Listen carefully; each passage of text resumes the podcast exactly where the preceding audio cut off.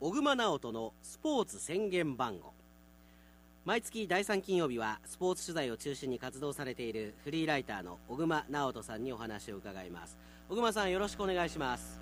よろしくお願いします。まあ、スポーツの秋といいますか、まあ、これからですね、はい、プロ野球もそして J リーグも佳境、ね、はい、優勝争いも楽しみですし、まあ、記録なんていうのもね楽しみですよね。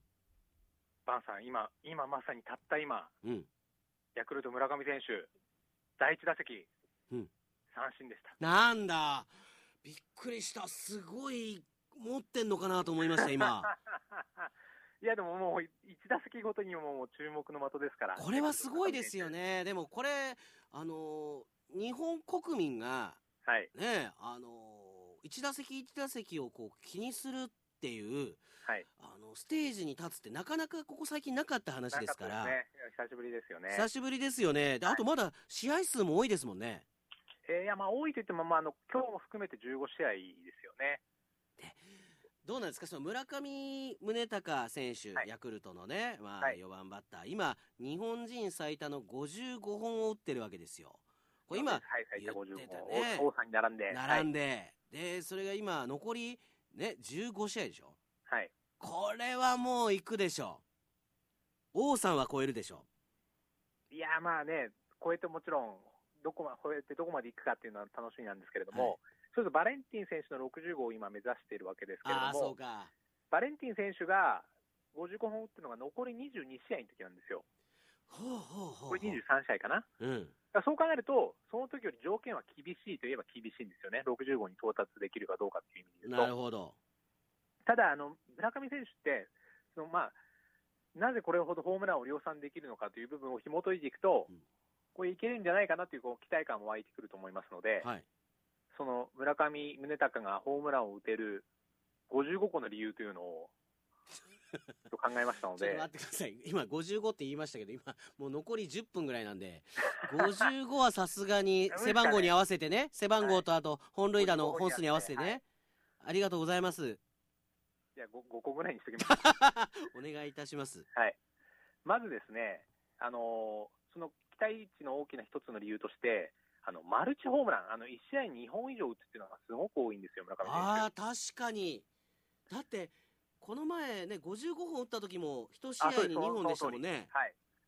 でこれがもう今シーズンじゅうにかい達成してまして、えこのじゅうにかいってあのプロ野球新記録であり、うん、さらに言うと世界新記録なんですよ。えメジャーでもあのいちシーズンマルチホームランっていうのはこれまで過去じゅういちしあいっていうのが最多だったので、うーん、じゅうにしあい達成したというのはもう世界一のホームラン打者になったという。すごいですね。もうすでに世界新記録なんだ。だからあの試合数が少ないといっても、この村上選手、このマルチが期待できるので、一気にどんどんとそうかいってしまう可能性もあるよという。じゅうご試合かけるにっていう考え方もできるってことか。はいその川山用はどうなんだっていう話ですけど、えじゃあ今まではあのーはい、いちシーズンであのー、マルチホームランをたくさん打った日本人選手とかで誰なんですか？えーとじゅういち試合というのがこれまでの記録で、はい、それがあのバースと落合さん。あ、そうなんですか。やっぱごじゅっぽん以上打つにはこういうマルチが必要だってことですよね。そういうことになりますね。ああと、はい、バレンティンも、えー、そのろくじゅっぽん打った時にじゅういち試合だったので。はあ、そうですか、はい、あ、すごいな。だから今日もしかしたらこれ話してる、まあ、ちょっと後に今日、はい、ポンポンとあれごじゅうろく、ごじゅうななっていう可能性もあるわけです。もちろんあります。うわー、楽しみだな。まあ、これがひとつめですね、マルチが多い。うんうん、ふたつめ、これ反対方向に飛ばせる、まあ、左バッターの村上選手から言うとこうレフト方向にホームランが多いと、ね、だってそれこそこの前のごじゅうごごうホームランの時もあよく見てます、ね、外角の球をもう、はい、ねえ左中間でしたよね。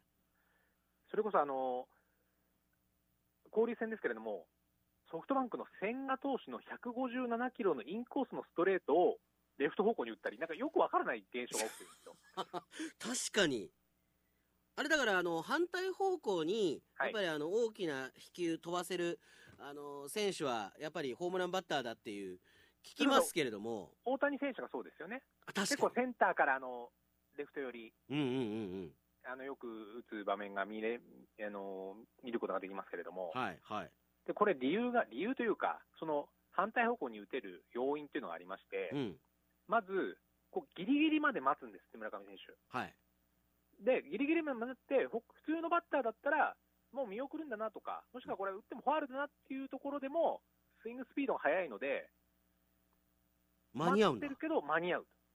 そこからストレートだとこうレフト方向に飛んでいくと。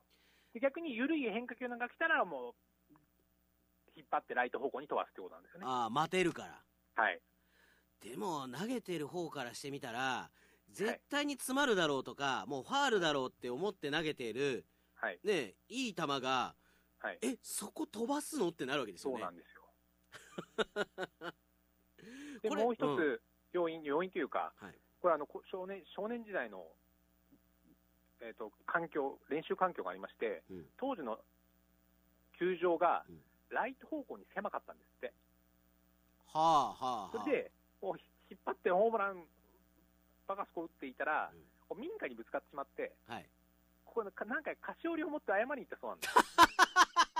すいませんと。ええええ。それでもうもうあの家にぶつけちゃダメだということであのレフト方向に打つ意識を持ったと。そ, そんな話ありますえだから、ね、これね、代打者って意外とこういうエピソードあって。本当にあの、清原和博さん。はい。ライト方向に上手に打ってましたよね。うん、はい。清原さんって、ピーエル 時代に、もういちねんからもうホームラン量産してたじゃないですか。うん。これ先輩から、ちょっとあのいちねん生意気じゃないかというふうに思われてしまったようで、うん、先輩に怒られないように、あの一生懸命右に打つ練習をしたそうなんですよ。はいはい。それを結果的に右方向に上手に打てるようになったと。すごいですね。なんかあのあ逆に引っ張っちゃいけないんだっていう環境だからあのそうだからハンデを逆手に取ってるんですよね。そんなことあるんだ。でも結果的にそれ両方打てるようになるっていうことですもんね。はい。そんな民家が近くにね引っ張った方向にあるから逆方向ってすごいですね。あの巨人の岡本選手なんかもそうらしいですよ。あの智弁学園 の, あのライト方向に校舎があって、はい、レフト方向が民家で、うん、だからどうせ怒られるんなら学校に飛ばすっていう。だからやっぱり岡本選手も右に打てるじゃないですかホームラン。はいはい。やっぱ大打者はこういうハンデもこうプラスに変えてしまうっていうのが特徴ですよね。あのドラえもんの世界でね。あ、そうです。雷さんがどこにいるかって話。そういう話ですよね。はい。だから、ドラえもんから大打者生まれるかもしれないですよね。そう、本当はそうです。雷さんが、ライト方向だったりするとね。はい。これ二つ目、はい。逆方向に打てると。うん。三つ目、もうこの同情、心の強さですよね。はい。どんな時でも平常心です。ああ。これ、一個、一つエピソードがありまして、はい、あの、先日あの、宮本慎也さん、ヤクルトの、元、うん、ヤクルトの、はい、インタビューして聞いたんですけども、村上選手が、プロ、えー、いちねんめに初出場した試合、はい、いきなりタイムリーエラーをしてしまったんですって。あらま。高卒いちねんめですよ。はい。これいきなりエラーして、うん、得点を与えて、これどもうどういう心境ですか、バンさん。いやもうすいません、もうちょっと帰りますっていう感じですよね。帰りますですよね。はい。なのにその直後のプロ初打席でプロ初ホームランを打ったと。うわ。宮本さんがいやお前それはないぞとこう。逆にびっくりしたそうらしい驚いたこと言ってましたのでそんないち、年目いるかっていう。なるほど。でも大打者にありそうなエピソードですね。だって、はい、長嶋茂雄さんだって最初の ね, ね打席というか、はい、まあよん三振ですか最初の試合が、はい、そういうエピソードやっぱ持ってるんですね。はいはあ。他にもこれがみっつめ、うん、よっつめフォアボールが多いことですね。選球眼がいいってこと。あ、そうです。 そ, それを言いたかったんです。ああ。あの岡本選手、あ、ごめんなさい、えーと、村上選手って、過去にねん、あのまあ、こうタイトルにならないけども、リーグいちいという記録があって、はい、それがあのフォアボールの数なんですよ。へー。で、今年も、えー、すでにひゃくろくしきゅう、ひゃくろくフォアボール、うん、にいが丸選手で、巨人の、うん、ななじゅうごってさんじゅうの開きがあるんです。あー、もうこれはいきますね。だから今年もさんねん連続フォアボール王です。確定です、これはもう。そうですね。だから要はその選球眼の良さで、要はだから無理に打ってないんですよね。そういうことなんだ。だからもうストライクしか打ってないんだ。そういうことなんですよ。すごい。なんでそんな分かるんですか。要因があって。あるんだ。高校時代に、今あのサード守ってますけれども、うん、高校時代キャッチャーやってたんですよ。これ監督、当時の高校の監督の狙いだったそうで、うん、まあ、今, 今キャッチャーを頑張ってほしいのはもちろんあるけれども、お前は将来プロに行くんだから、その配球が読める選手になってほしいと、配球が考えられる選手になってほしいということでキャッチャーをやらせたそうなんですよ。へー、それ知らなかった。キャッチャーというよりも投手コーチのつもりで普段から練習しろと言われたそうなので、それはあのー、亡くなられた野村元監督が、それは村上選手を、いやお前はいいバッターになる、を超えろって言ったのをテレビで見ましたけど、はい、その昔の映像を、はい、やっぱ野村さんがもうパッて見て分かるんですね、そのあたりも多分ね。だからそうそう、キャッチャーとしてもちょっとね、そのまま体制したら面白かったかもなというふうに思ってしまいますけれども。なるほどね。これがよっつめ、はい、選球眼で、いつつめ、この左ピッチャーを苦にしないんですよ。ああ、これは大きいでしょうね。左対左で、まあ、苦手というか、はいね、このピッチャー交代でワンポイントで、それこそ松井秀喜さんなんかもそうだったじゃないですか、はいはい、左ピッチャーを送られてなかなか苦労してというの、うん、えー、なのに村上選手今シーズン対右ピッチャーより対左ピッチャーの方が打率いいんです。そんなことあります？対右がさんわりにぶ、うんまあ、これでも十分すごいんですけど、うん、対左がさんわりろくぶってるんですよ今、はあ、さんわりろくぶろくりん。まあ、ホームランは右ピッチャーからの方が多く打ってるんですけれども、うん、でも打率は圧倒的に左の方が、あ、右対左の方がいいと。へー、そう考えると、うん、中日の左のエース大野投手との対戦なので、この対左どうなるかというのは注目ですよ ね, ね。もうピッチャーもね、まあ、勝負しないわけにいかないし、投げたら投げたでホームラン打たれるって、はい、まあ、見てる方はね期待しちゃいますけどね。そうなんですよ。あ、まあ、あのこれからまだじゅうごしあいあるということでね、はい、あの日本人の記録にも期待ということで、フリーライターのうぐまなおとさんでした。ありがとうございました。ありがとうございました。